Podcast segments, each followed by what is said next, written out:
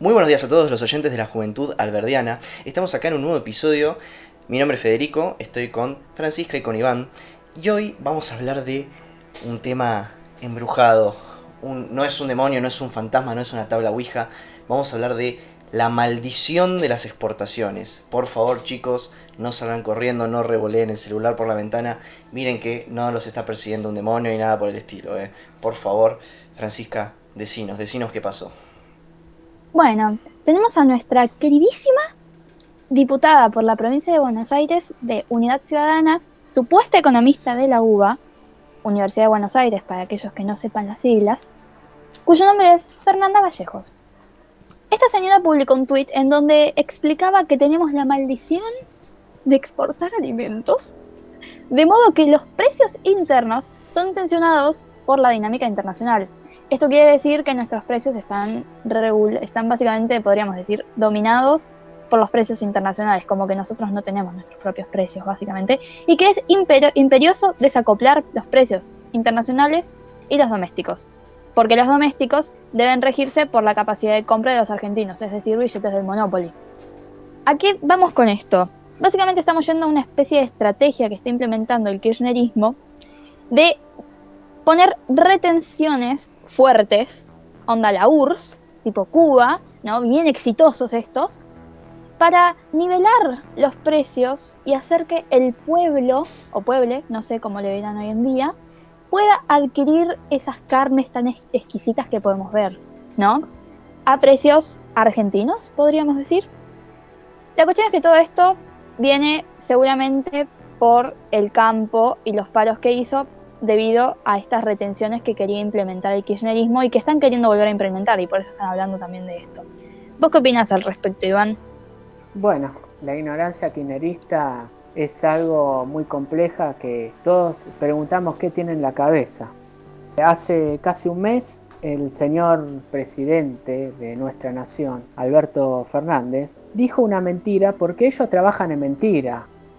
Cuando fue el gobierno de Cristina, decían que Argentina tenía menos pobreza que Alemania. Bueno, se agarraron de vuelta con Alemania, diciendo que la carne, ¿cómo puede ser que la carne sea más barata en Europa que acá en Argentina? Y eso es mentira, porque los datos los dicen. Una carne en Europa, sin hueso, cuesta entre los cuarenta y sesenta euros, mientras que acá en Argentina es más barata. Por ejemplo, un kilo te puede salir entre setecientos pesos, que sería menos de lo que está el valor en Europa. El tema acá que no es el precio, porque puede estar más caro o más barato.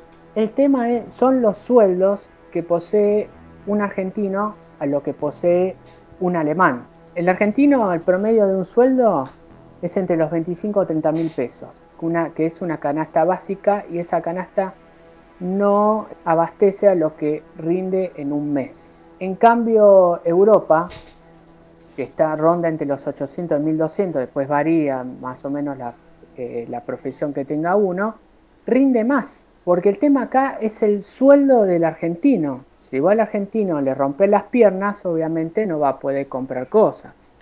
Pero lo más gracioso que es, que los únicos que no se ajustaron al cinturón fueron los políticos. Y ahí es donde va la mentira de ellos. Sí, la verdad que son tipos que tienen una caradurez tremenda. Es eh, que es demagogia. Es demagogia total. Yo creo que una de las cuestiones más sencillas que ellos pueden hacer es decir, el enemigo está afuera. Sí, o sea, no, la culpa no es nuestra, que tenemos unos sueldos totalmente magros, no como la carne, tema que, spoiler, vamos a hablar dentro de un rato. Eh, tenemos sueldos totalmente magros, eh, el poder de compra y el poder adquisitivo de los argentinos es casi nulo, y por eso los argentinos no pueden comprar comida. No, claro, la culpa viene de afuera. Que de vuelta, es eh, lo que dijo Iván. Si vos tenés un corte de carne que acá saldría, por ejemplo, no sé, diez euros, y en Europa sale cuarenta euros, vos decís, ¿ves? Allá es cuatro veces más. Sí, ok, ¿cuál es el problema? Que acá nosotros ganamos un sueldo equivalente a cien o doscientos euros, y allá ganan un sueldo de mil quinientos euros. Entonces ellos tienen quince veces más plata que vos en el bolsillo, y por más que la carne les sale el doble, la pueden comprar. Eso es, en proporción, menos caro para ellos. O sea, en términos netos, sí, si vos criás la vaca acá, la tenés que matar acá, la tenés que subir un barco, la tenés que llevar hasta otro continente, volverla a subir a un camión y llevarla hasta otra carnicería en Alemania. Sí, bueno, por supuesto, va a salir mucho más caro porque en el medio vos le agregás un montón de precios, un montón de impuestos y regulaciones.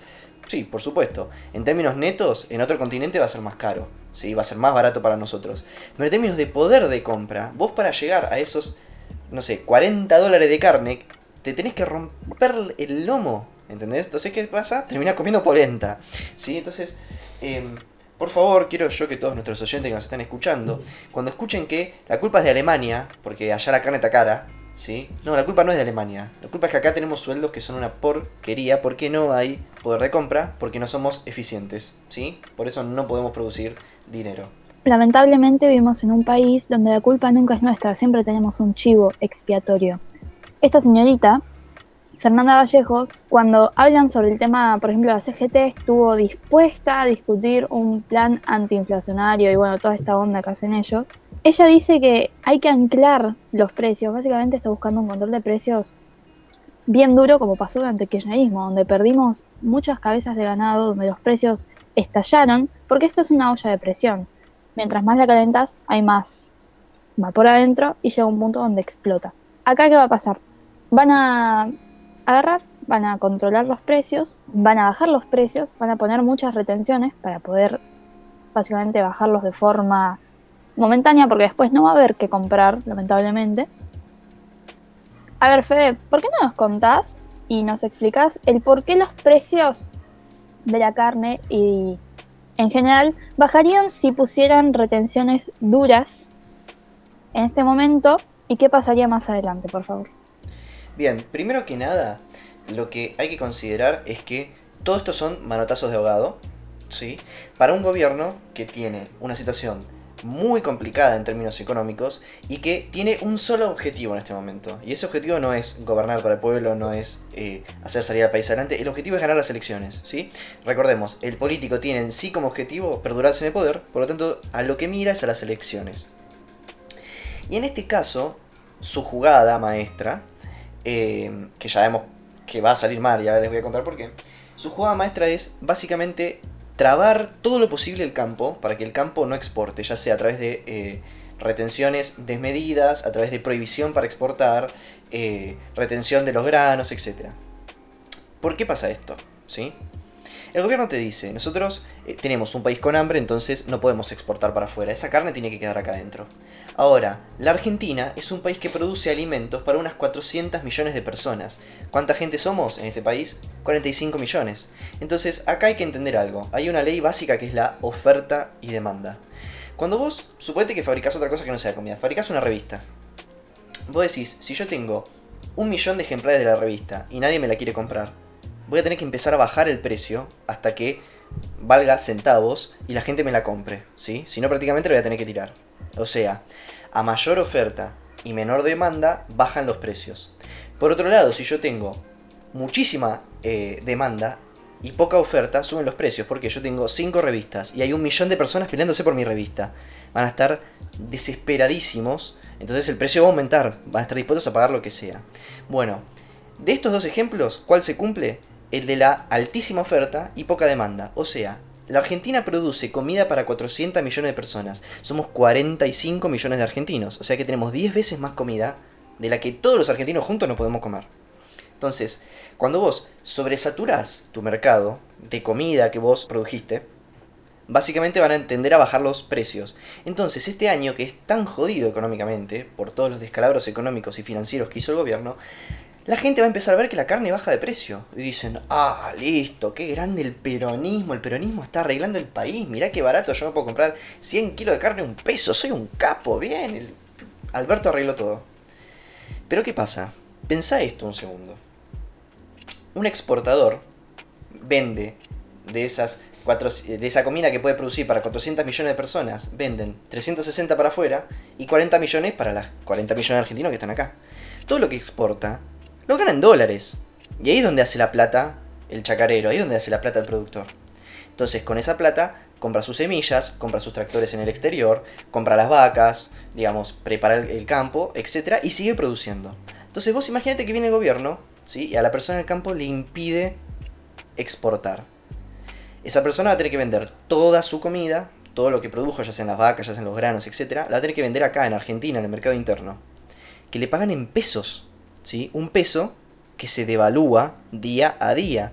Entonces, vos, entre vender tu vaca a mil dólares o vender tu vaca a mil pesos, ¿a qué la vendés? A mil dólares, macho, definitivamente. Entonces esos productores van a agarrar y este año van a tener una recaudación bajísima, lo cual quizás les implique que el año que viene no puedan volver a criar vacas. ¿Por qué? Porque si pensaban recaudar un millón de dólares, por ahí recaudan mil dólares. Y con eso que te crían, en vez de criarte un millón de vacas, te crían mil vacas. Entonces este año lo que vamos a ver es que el precio de la carne va a estar bajísimo, porque tenemos una saturación increíble de carne, nos va a salir carne por las orejas.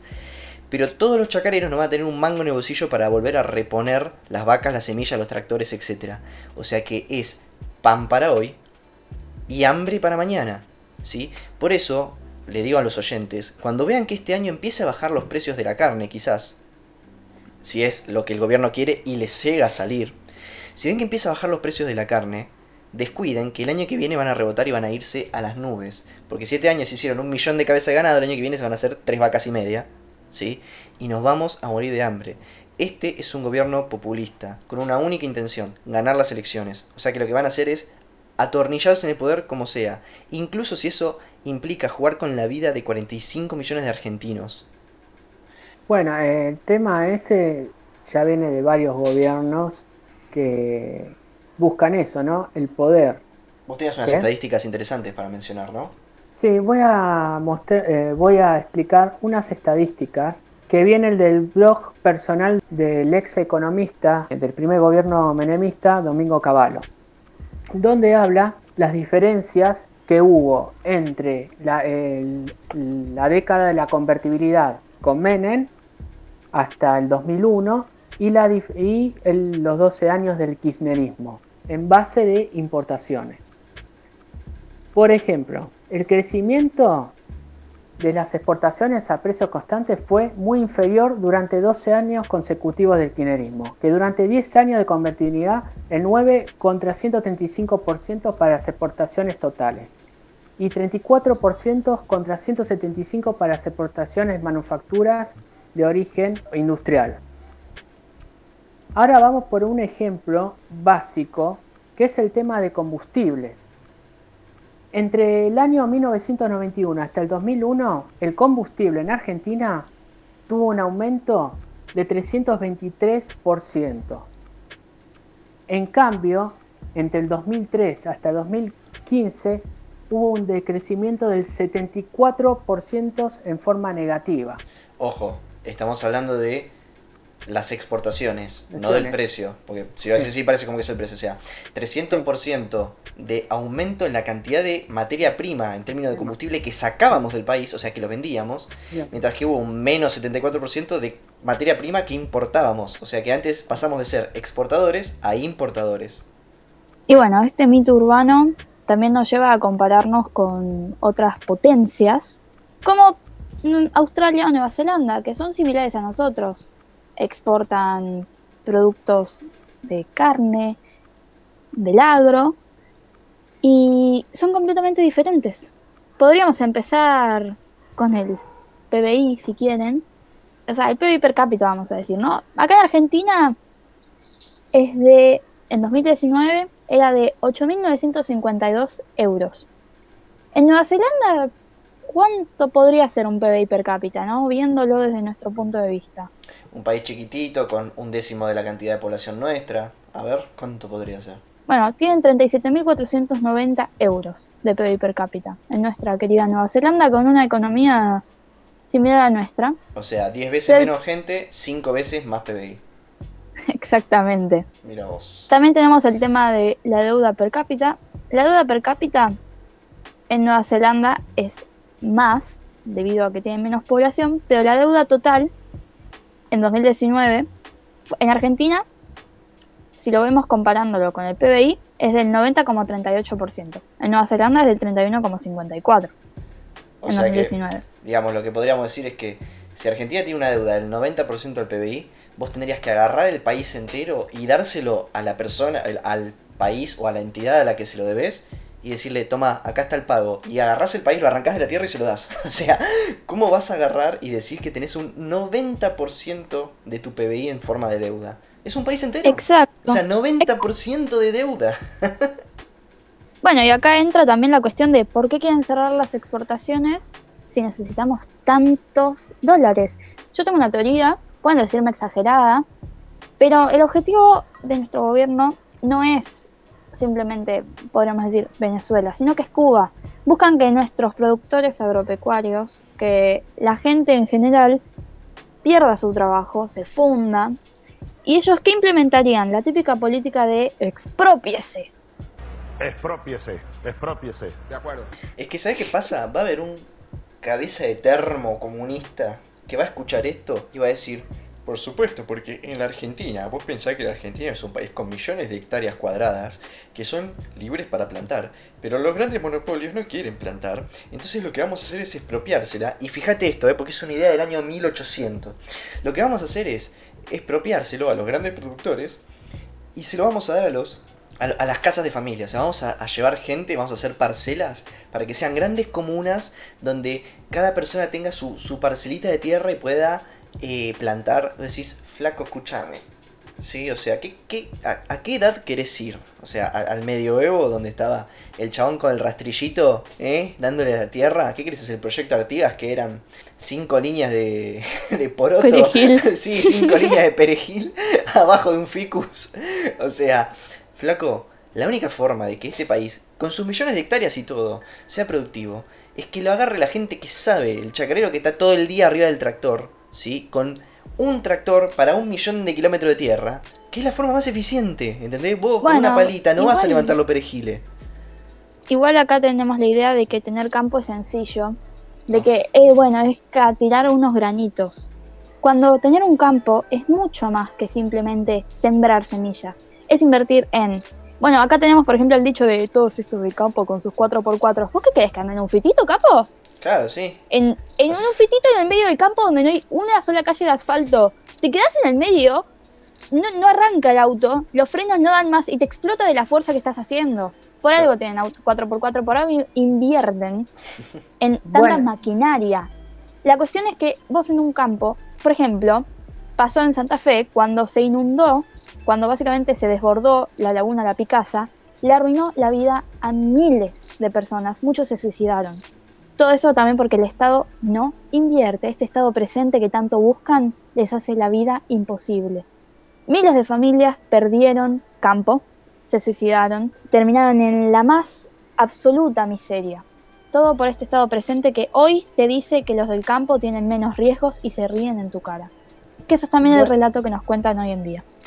Bueno, eh, pero los ignorantes, cuando vos le hablas de esto, se quejan de los del campo cuando usan un cuatro por cuatro, pero después aplauden a tipos como Moyano, Alberto Fernández o Kicillof que usan autos de alta gama. Se contradicen ellos mismos. Y aparte, por ejemplo, la carne, si hablamos de Cuba, había visto un video de un cubano explicando exactamente cómo es el tema de la carne en Cuba. ¿Cómo es el tema? Los que, que obligan a vender la carne es el Estado. O sea, el Estado le dicen a los cubanos, maten la vaca y me mandan las carnes para venderlas. O sea, ellos mismos no pueden comer carne. Y si, por ejemplo, un cubano mata una vaca sin pedido del Estado, van presos. O sea, es una locura de lo que está pasando en Cuba y lo que quieren incentar acá en Argentina. Claro, realmente es el autoritarismo total. Pero es que además no es solamente es autoritario, sino que además es autoritario y no funciona. O sea, porque si funcionara es una cosa, pero como no funciona, esto nos va a llevar al fondo del abismo, ¿entendés? O sea, no, no, no tiene asidero en la realidad, no tiene asidero en la economía, no tiene asidero en la lógica, ¿entendés? No es el camino expulsar del país a la gente que produce. Porque la verdad te voy a ser sincero, o sea, ¿cuál es el incentivo de un sojero hoy en día o de cualquier persona que, que tiene granos de, de exportar? Si vos te lo prohíben decís, ¿sabes qué, guacho? Yo meto todo en un silo bolsa y te vas a recontracagar. O sea, de, de verdad, te soy sincero. Y además tenés, otra cosa para los oyentes si no saben, tenés veinticinco millones de tipos de dólares. Tenés dólar trigo, dólar avena, do, dólar cereza. Y por ahí un dólar que está a doscientos mangos, el dólar cereza son cincuenta y cinco, ¿entendés? Y por cada kilo, en vez de pagarte un dólar, doscientos pesos, te pagan un dólar, cincuenta pesos. Entonces vos decís, el Estado se me lleva todo en el medio, se me lleva todo. ¿Qué, qué, ¿Qué ganas tengo? Yo la verdad, te soy sincero, remataría, o sea, o me lo quedo y seco al gobierno de alimento y de dólares porque no los exporto y a la gente no se lo vendo, o simplemente... Y es lo que va a pasar eventualmente. Y es que bueno, eso es el paro del gobierno, eh, perdón, eso es el paro del campo. Pero bueno, para el campo no hay nada, señores, porque para reparto de planes sociales tenemos también muchísimo, ¿no? Acá con la pandemia, con todo, viste que el campo no tiene derechos. Y bueno, pasan cosas como lo que pasó con la carne. ¿Quién bueno. quiere contar lo que pasó con este, con esta cuestión de, viste, el gobierno queriendo regular todo lo que es los precios cuidados, la carne, para que el argentino tenga y le sobre, supuestamente, palos cardíacos, cof, cof, ¿no? Básicamente, para quien no, para quien haya estado dentro de una burbujita en los últimos dos o tres días, resulta que el gobierno hizo un pacto de nueve cortes de carne que iban a ser vendidos a un precio popular, o sea, te presiono para que lo vendas más barato. ¿Qué pasó?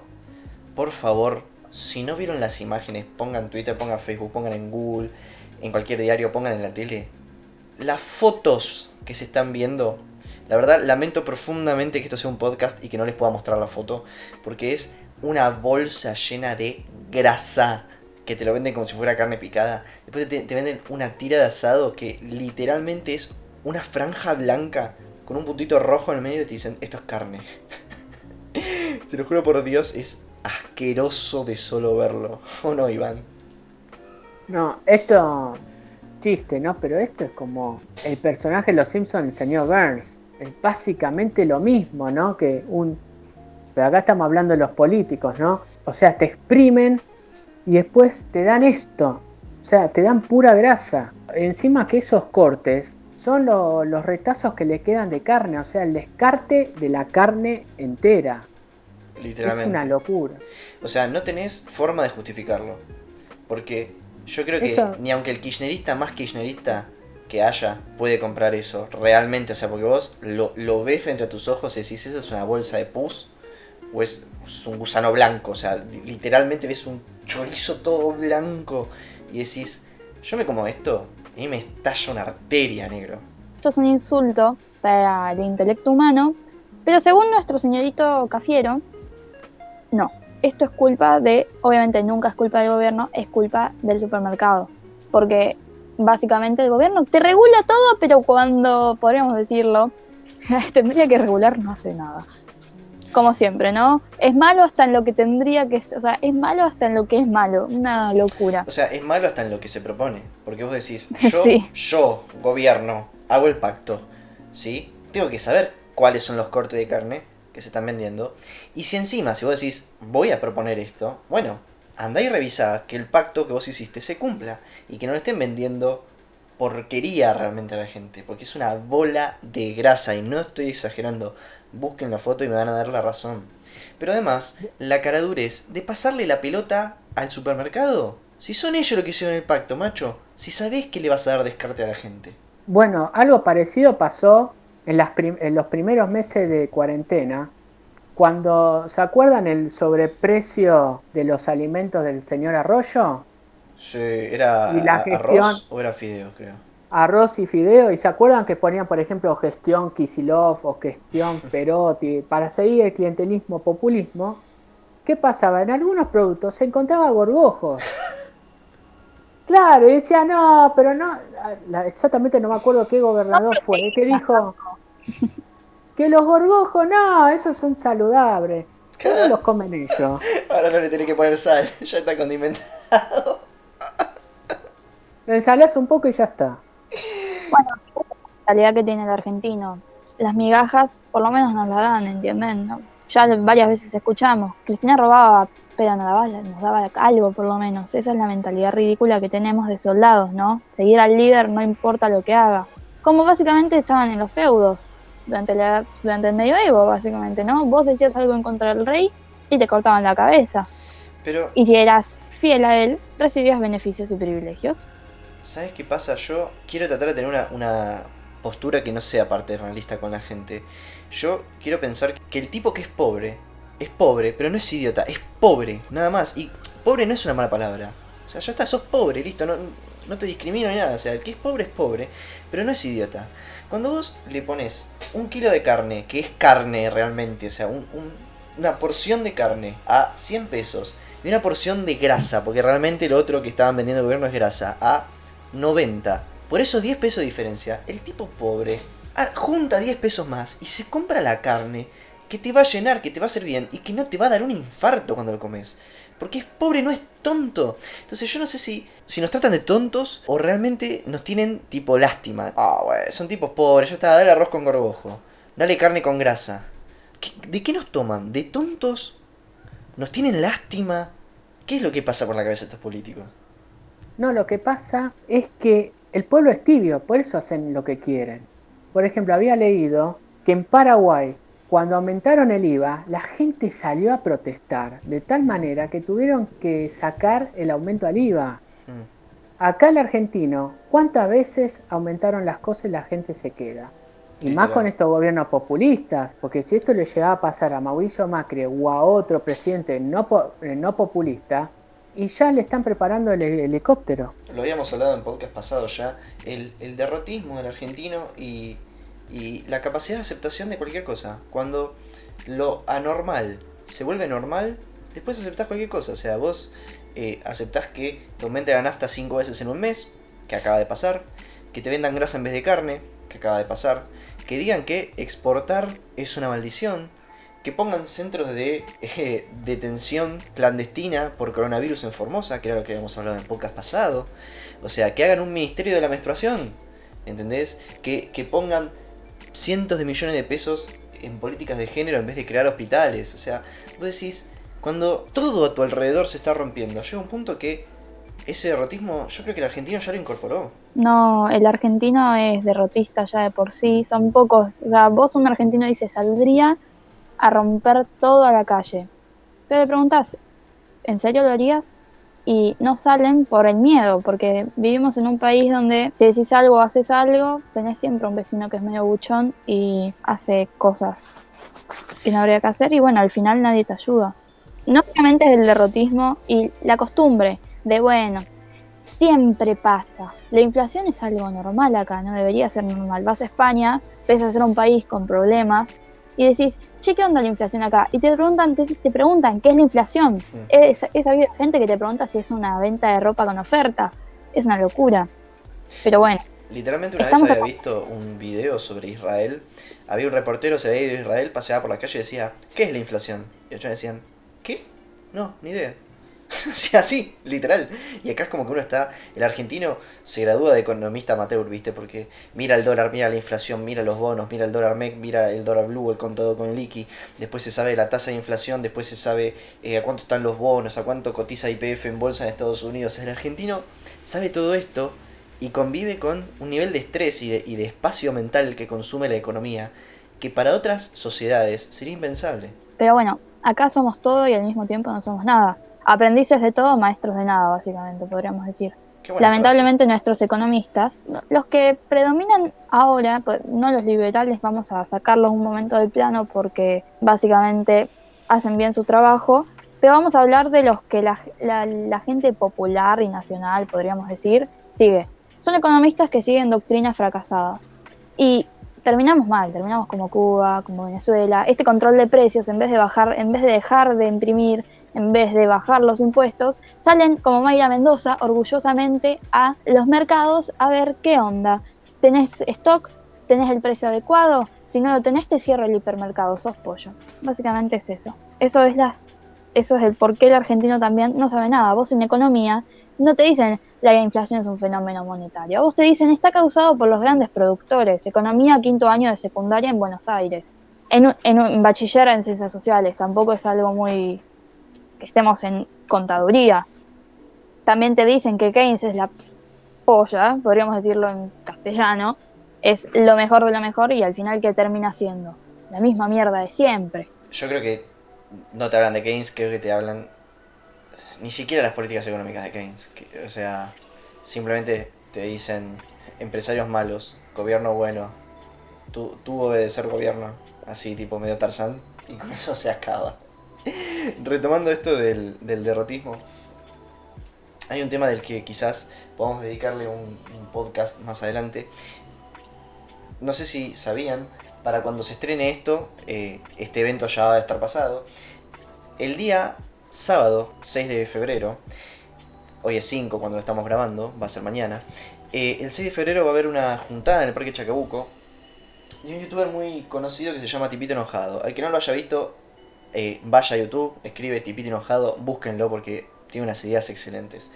Y los organizadores del evento básicamente pusieron un Telegram a disposición de la gente eh, para chatear y organizarse. Yo me metí a ver qué onda que, que, que había ahí. Y vos sabés que la gente tenía un derrotismo tan grande, una apatía. Era como, ¿van a ir? Sí. Ay, pero ¿no es peligroso? Pero ¿no va a haber infiltrados kirchneristas? Pero ¿y si está la policía? ¿Y si la policía nos reprime? Y yo decía, loco, es una juntada con un youtuber. O sea, te juro por Dios. O sea, te lo juro por Dios. Había gente en el, en el grupo diciendo, ay, pero ¿y qué pasa si nos reprimen? ¿Quién te va a reprimir? Estás en, en un parque. O sea, escuchando a una persona hablar. O sea, ¿y qué pasa si hay infiltrados kirchneristas que quieren hacer? ¿Qué? A ver, ¿qué infiltrado va a haber? Tipo, anda al parque tranquilo. Ay, ¿y si nos roban? Mirá, te pueden robar como en cualquier lugar de la, de la capital, o del conurbano, o de cualquier lado.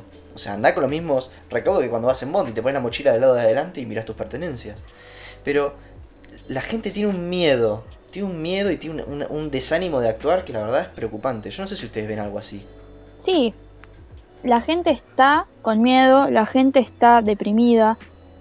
Esto también está generado por la cuarentena, esto también está generado por toda la situación actual. Todo esto es normal, si lo vemos desde un punto de vista objetivo. No hay felicidad. Argentina es uno de los países con mayores índices de depresión del mundo. Por algo somos tan derrotistas. Las enfermedades mentales en Argentina abundan. Bueno, somos uno de los países que más psicólogos tiene. También. Y así estamos. También, no tengo nada en contra de los psicólogos. Digo que hay tantos psicólogos por tantos desórdenes mentales que tenemos, más o menos.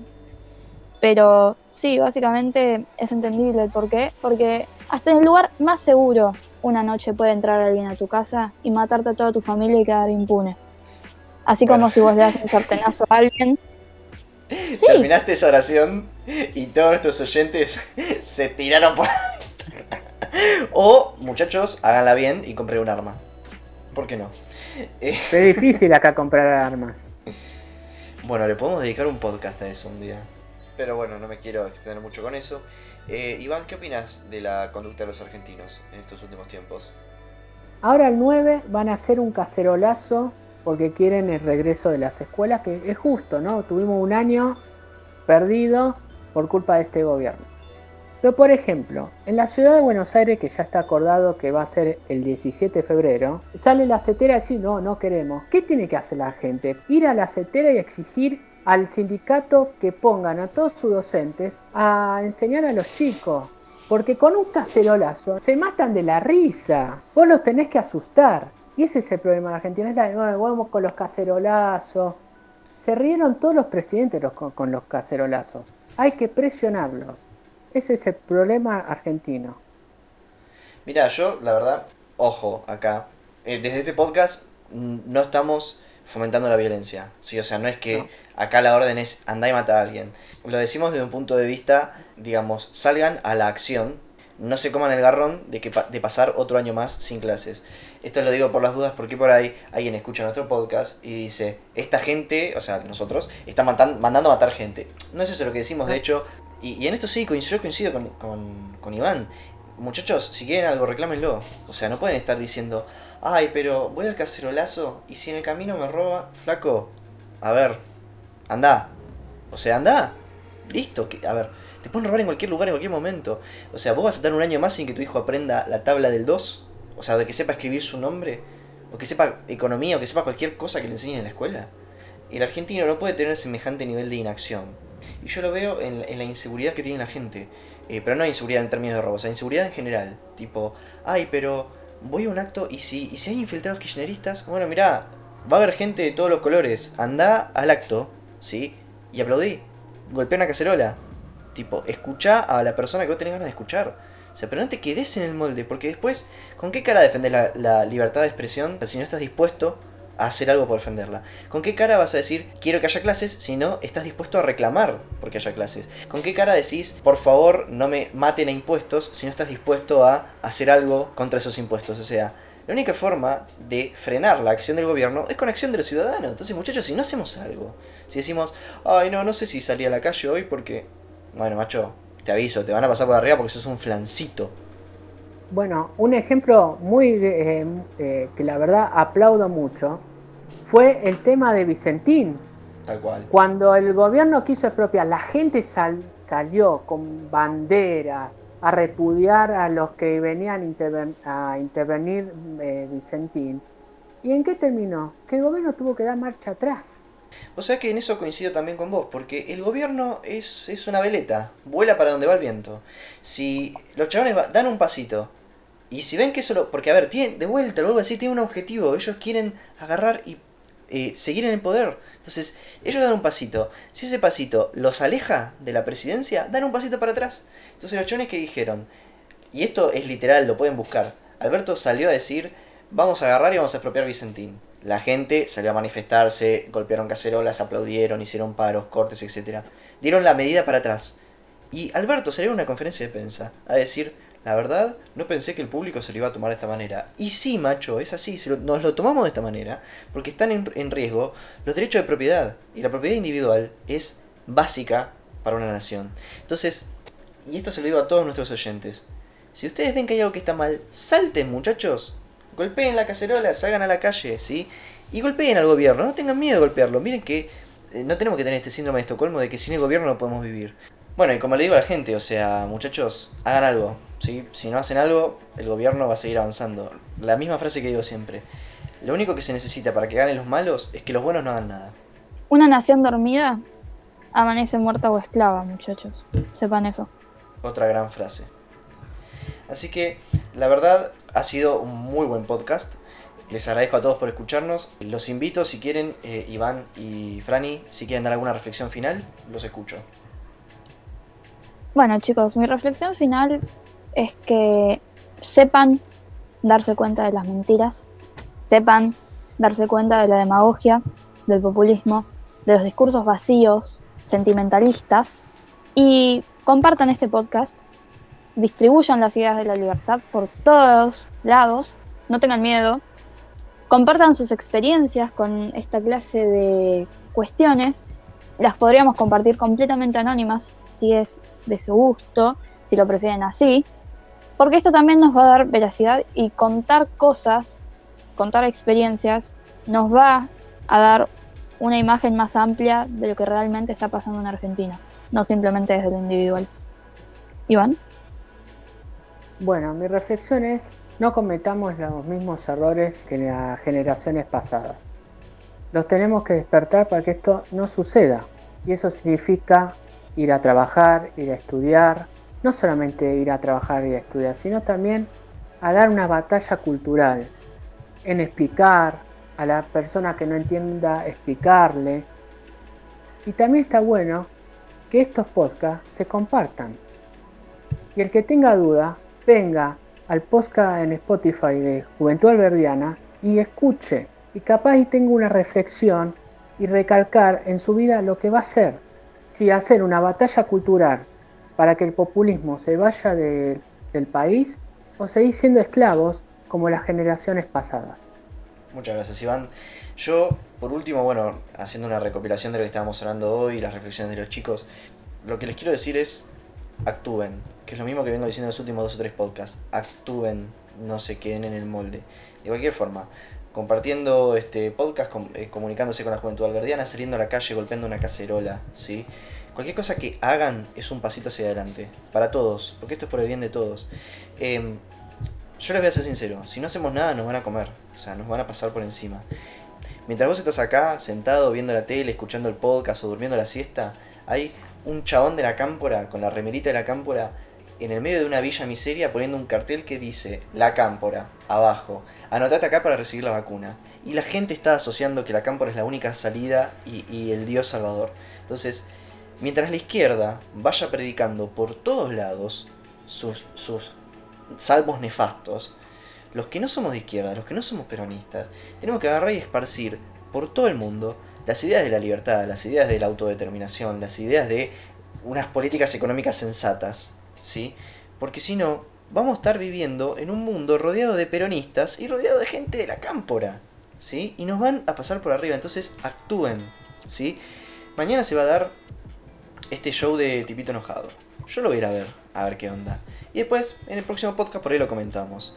Eh, espero ver gente libre, gente con, con ganas de interactuar, gente con ganas de agruparse, con gente con ganas de tener acción, y no ver lo que vi en el chat este que les estaba mencionando. Gente que dice, ¿voy o no voy? Tengo miedo. ¿Hay infiltrados? ¿Va a haber gente? ¿Y si está la Cámpora? Macho, la Cámpora no va a dejar de estar, a menos que nosotros hagamos algo para que deje de estar, ¿sí? Para opacar su nefasta influencia zurda sobre el pueblo argentino. Eh, entonces actúen, ¿sí? Actúen, hagan algo. Quiero agradecerles a todos, y ahora sí para ir finalizando, quiero agradecerles a todos eh, porque en las últimas dos semanas la cantidad de vistas que tenemos en el podcast se multiplicaron por tres. Literalmente, en dos semanas se multiplicaron por tres. O sea que nos compartieron, nos dieron like, lo deben haber puesto en sus muros, deben haber hecho de todo. Chicos, les agradezco. Les agradezco a todos los que nos están oyendo. Pasen por el... el Facebook o el Instagram de la Juventud, déjennos un mensaje tipo gracias Fede, gracias Franny, gracias Iván, eh, gracias Ariel, gracias Ger, gracias a todos los que están haciendo el podcast, porque la verdad que a nosotros nos viene de diez eso, eh, y recibimos muy buen feedback y muchas cosas buenas. Y bueno, sean parte del cambio, esparzan las ideas de la libertad y mucha suerte. Nos veremos en el podcast que viene. Les manda un saludo Federico, de parte de Franny y de parte de Iván también. Hasta la próxima.